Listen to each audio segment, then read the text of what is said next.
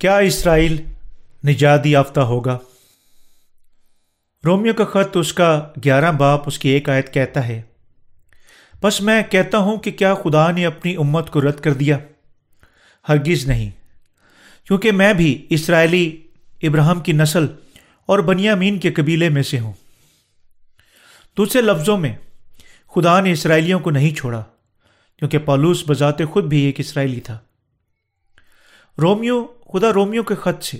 دو باپ، گیارہ باپ اس کی دو سے پانچ آیت میں کہتا ہے، خدا نے اپنی اس امت کو رد نہیں کیا جسے اس نے پہلے سے جانا۔ کیا تم نہیں جانتے کہ کتاب مقدس ایلیا کے ذکر میں کیا کہتی ہے؟ کہ وہ خدا سے اسرائیل کو یوں فریاد کرتا ہے، کیا ایک خداوند انہوں نے تیری نبیوں کو قتل کیا، تیری قربان گاہوں کو ڈھا دیا۔ اب میں اکیلا باقی ہوں اور وہ میری جان کے خواہ ہیں۔ مگر جواب الہی نے اس کو کیا ملا؟ یہ کہ میں نے اپنے لیے سات ہزار آدمی بچا رکھے ہیں، جنہوں نے بال کے آگے گھٹنے نہیں ٹیکے۔ بس اسی طرح اس وقت بھی فضل سے برگزیدہ ہونے کے باعث کچھ باقی ہیں۔ جس طرح خدا نے ہمیں بتایا کہ بہت سارے اسرائیلی یسو پر ایمان رکھنے کے وسیلہ سے اس کے پاس واپس آئیں گے، بہت سارے یہودی اپنے گناہوں سے نجات یافتہ ہوں گے۔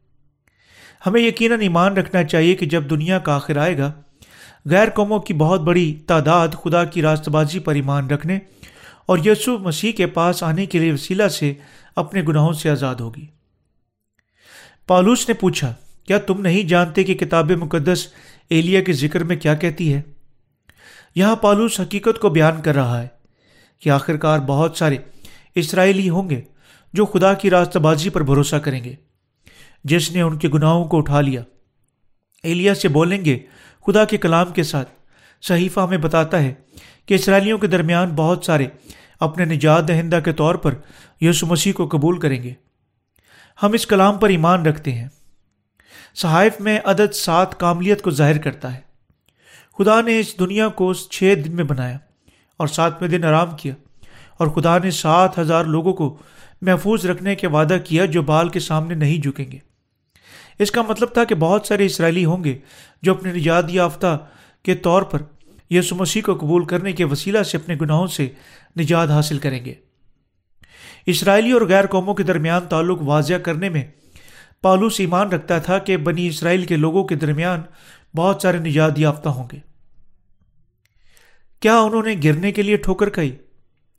پالوس نے رومیو کے خط اس کے گیارہ باب اس کی چھ سے بارہ میں کہا اگر اسرائیلی مکمل طور پر حقیقت کو قبول کر چکے ہوتے کہ یسو ان کا نجات دہندہ تھا، تو غیر قوموں کو نجات کا دور نہ ہوتا۔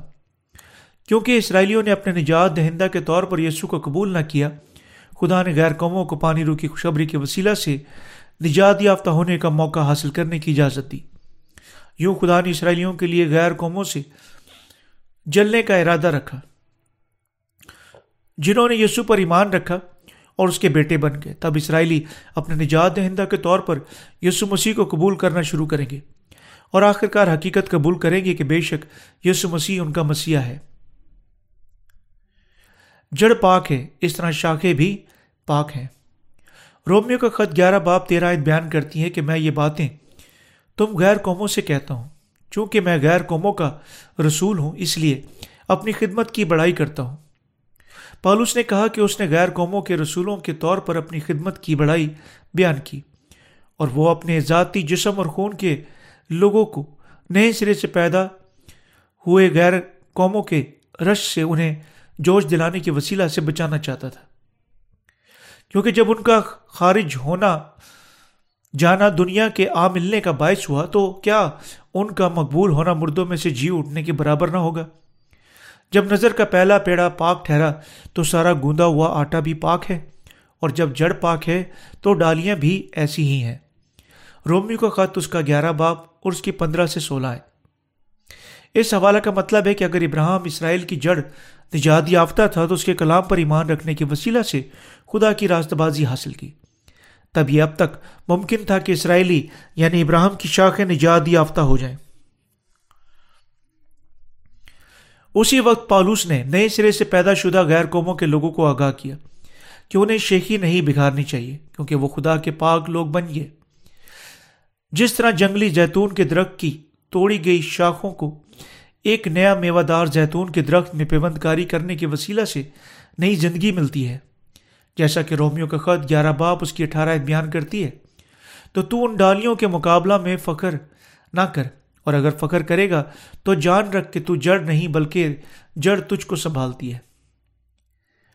ہم خدا کے لوگ بن گئے ہیں، کیونکہ ہم خدا کی راست بازی پر ایمان رکھنے کے وسیلہ سے اپنے گناہوں سے نجات یافتہ ہوں گے۔ لیکن اگر ہم خدا کی راست بازی چھوڑتے ہیں، ہم بھی چھوڑ دیے جائیں گے۔ ہم یہ نہیں کر سکتے کیونکہ یسو مسیح ہمیں ہمارے تمام گناہوں سے بچانے کے لیے خدا کی ساری راست بازی پوری کر چکا ہے۔ اور کیونکہ ہم بے شک اپنے تمام گناہوں سے نجات یافتہ ہو چکے ہیں، ہم خدا کی حتمی راستہ بازی پر اپنے ایمان کے وسیلہ سے نجات یافتہ ہو چکے ہیں۔ اپنے ذاتی کاموں کے وسیلہ سے نہیں۔ ہم غیر قوم والے اس کی راست بازی پر اپنے ایمان کے وسیلہ سے اسرائیل کی ٹوٹی ہوئی ڈالیوں کو نیمل بدل بن کر اس کے لوگ بن گئے۔ ہم مضبوطی سے قائم رہ سکتے ہیں۔ کیونکہ ہم خدا کی راست بازی پر ایمان رکھتے ہیں۔ اس لیے خدا کی راست بازی پر ایمان رکھنے کے وسیلہ سے دونوں مسیحی اور یہودی اس کے لوگوں کے طور پر یسو میں پیوندہ ہو سکتے ہیں۔ اگر ہم خدا کی راست بازی پر ایمان نہیں رکھتے، ہم یقیناً اس کی عدل، عدالت کے وسیلہ سے اپنے گناہوں کی وجہ سے مر جائیں گے۔ پالوس نے پہلے اسرائیلیوں کو آگاہ کیا، لیکن ہم بھی آگاہی سے مستجنا نہیں ہیں۔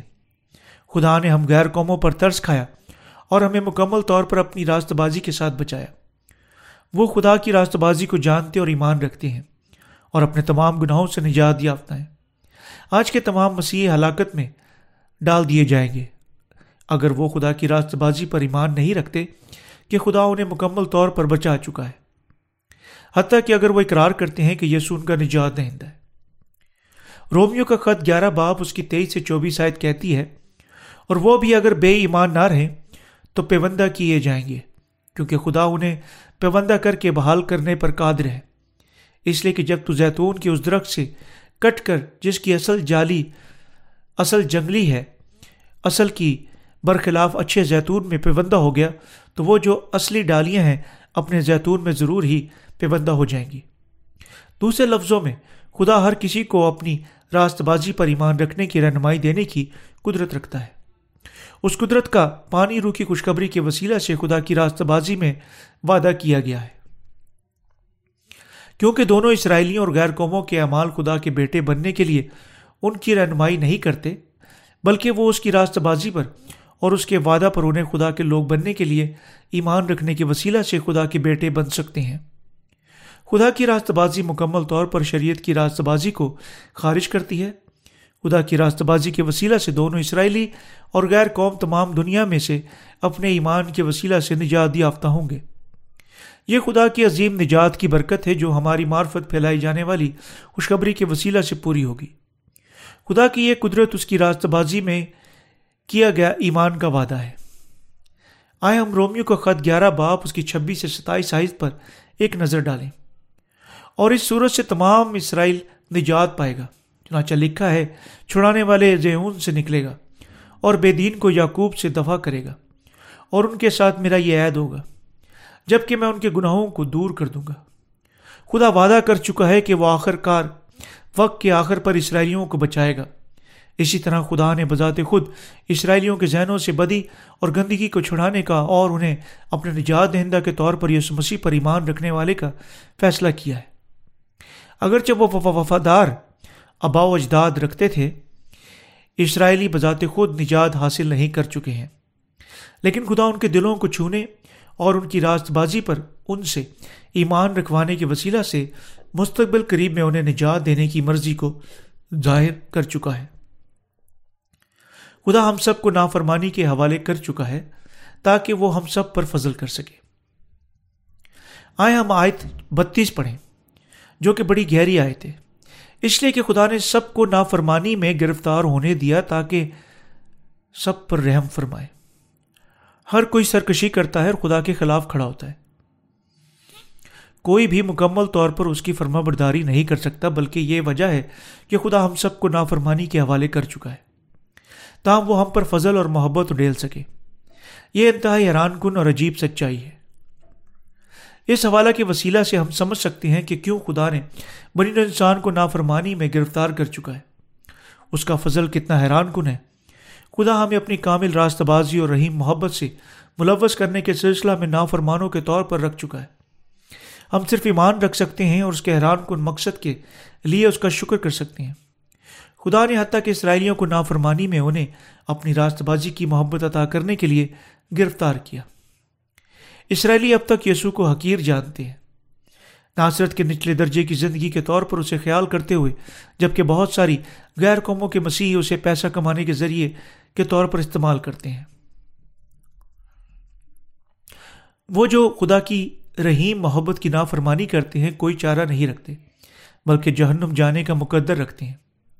خدا پہلے ہی ان کے لیے جلدی جہنم تیار کر چکا ہے، لیکن وہ لوگوں کو جہنم جاتے دیکھ کر برداشت نہیں کر سکتا، کیونکہ وہ ان پر عظیم طرز کھاتا ہے۔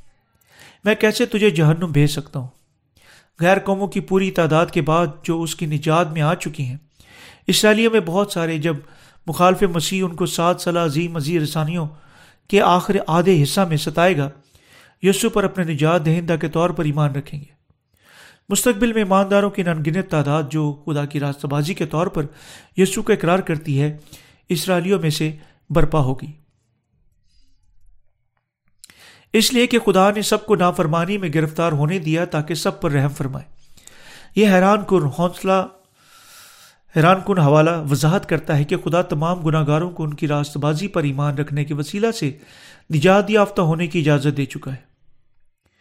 خدا نے پالوس کو بتایا کہ وہ اسرائیلیوں سے توبہ کروائے گا اور مسیح پر ایمان رکھوائے گا۔ جب غیر قوموں کو مناسب تعداد اور رضا رسانیوں کے دوران شہید ہو جائے گے، جس طرح پالوس رومیو کا خط گیارہ باپ تینتیس میں کہتا ہے وہ خدا کی دولت اور حکمت اور علم کیا ہی امیک ہے۔ اس کے فیصلے کس قدر ادراک سے پرے اور اس کی راہیں کیا ہی بے نشاں ہیں۔ ساری سچی حکمت اور الہی فضل خدا سے حاصل ہوتا ہے۔ اس نے شروع سے تمام بنی انسان کو ناکافی پیدا کیا۔ یہ خدا کی حکمت کو ظاہر کرتا ہے۔ جو اس کی نجات حاصل کرنے کے لیے ہمیں اجازت دیتی ہے۔ اس وجہ سے آخری دنوں کے دوران اس پر ایمان رکھنا حتیٰ کہ اسرائیلیوں کو بچائے گا۔ ہم میں سے کوئی چارہ نہیں رکھتے، بلکہ گندگی اور آگ میں پھینکنے جانے کا مقدر رکھتے ہیں۔ لیکن خدا نے ہمیں اپنی تیار اور اس کے وسیلہ سے مکمل کی گئی راست بازی کے ساتھ ہمارے سب گناہوں سے ہمیں بچایا۔ خدا سب گناہ گاروں کے لیے یسو کے بپتسمہ اور خون کے وسیلہ سے پرانے عہد نامہ میں خیمہ اجتماع کی قربانی کے نظام کے مطابق نجات یافتہ ہونے کی مرضی کو ظاہر کر چکا ہے۔ جب ساری نسلیں انسانی شیطان کے دھوکہ کھا کر خدا کی شریعت کو توڑ کر گناہ گار بن گئی تب کیسے کوئی خدا کی حکمت کے خلاف کھڑا ہونے کی ضرورت کر سکتا ہے؟ کیونکہ اسی کی طرف سے اور اسی کے وسیلہ سے اور اسی کے لیے سب چیزیں ہیں۔ اس کی تمجید ابد تک ہوتی رہے۔ آمین۔ کون اس سچائی کو سمجھ سکتا ہے کہ خدا ہمیں اپنے فضل دینے کے سلسلہ میں نافرمانی کے حوالے کر چکا ہے؟ کیسے کوئی کہنے کی ضرورت کر سکتا ہے کہ وہ ایسا کرنے پر غلط ہے؟ کوئی نہیں، سارا جلال، الہی فضل اسی کا ابل آباد ہمیشہ تک ہے۔ پالوس رسول نے رلقدس سے بھر کر لکھا، خداوند کی عقل کو کس نے جانا؟ یا کون اس کا اصلاح کار ہوا؟ یا کس نے پہلے اسے کچھ دیا؟ جس کا بدلہ اسے دیا جائے۔ کیونکہ اسی کی طرف سے اور اسی کے وسیلہ سے اور اسی کے لیے سب چیزیں ہیں۔ اس کی تمجید اب تک ہوتی رہے۔ آمین۔ رومیو کا خط گیارہ، باپ اس کی چونتیس سے چھبیس، چھتیس آئے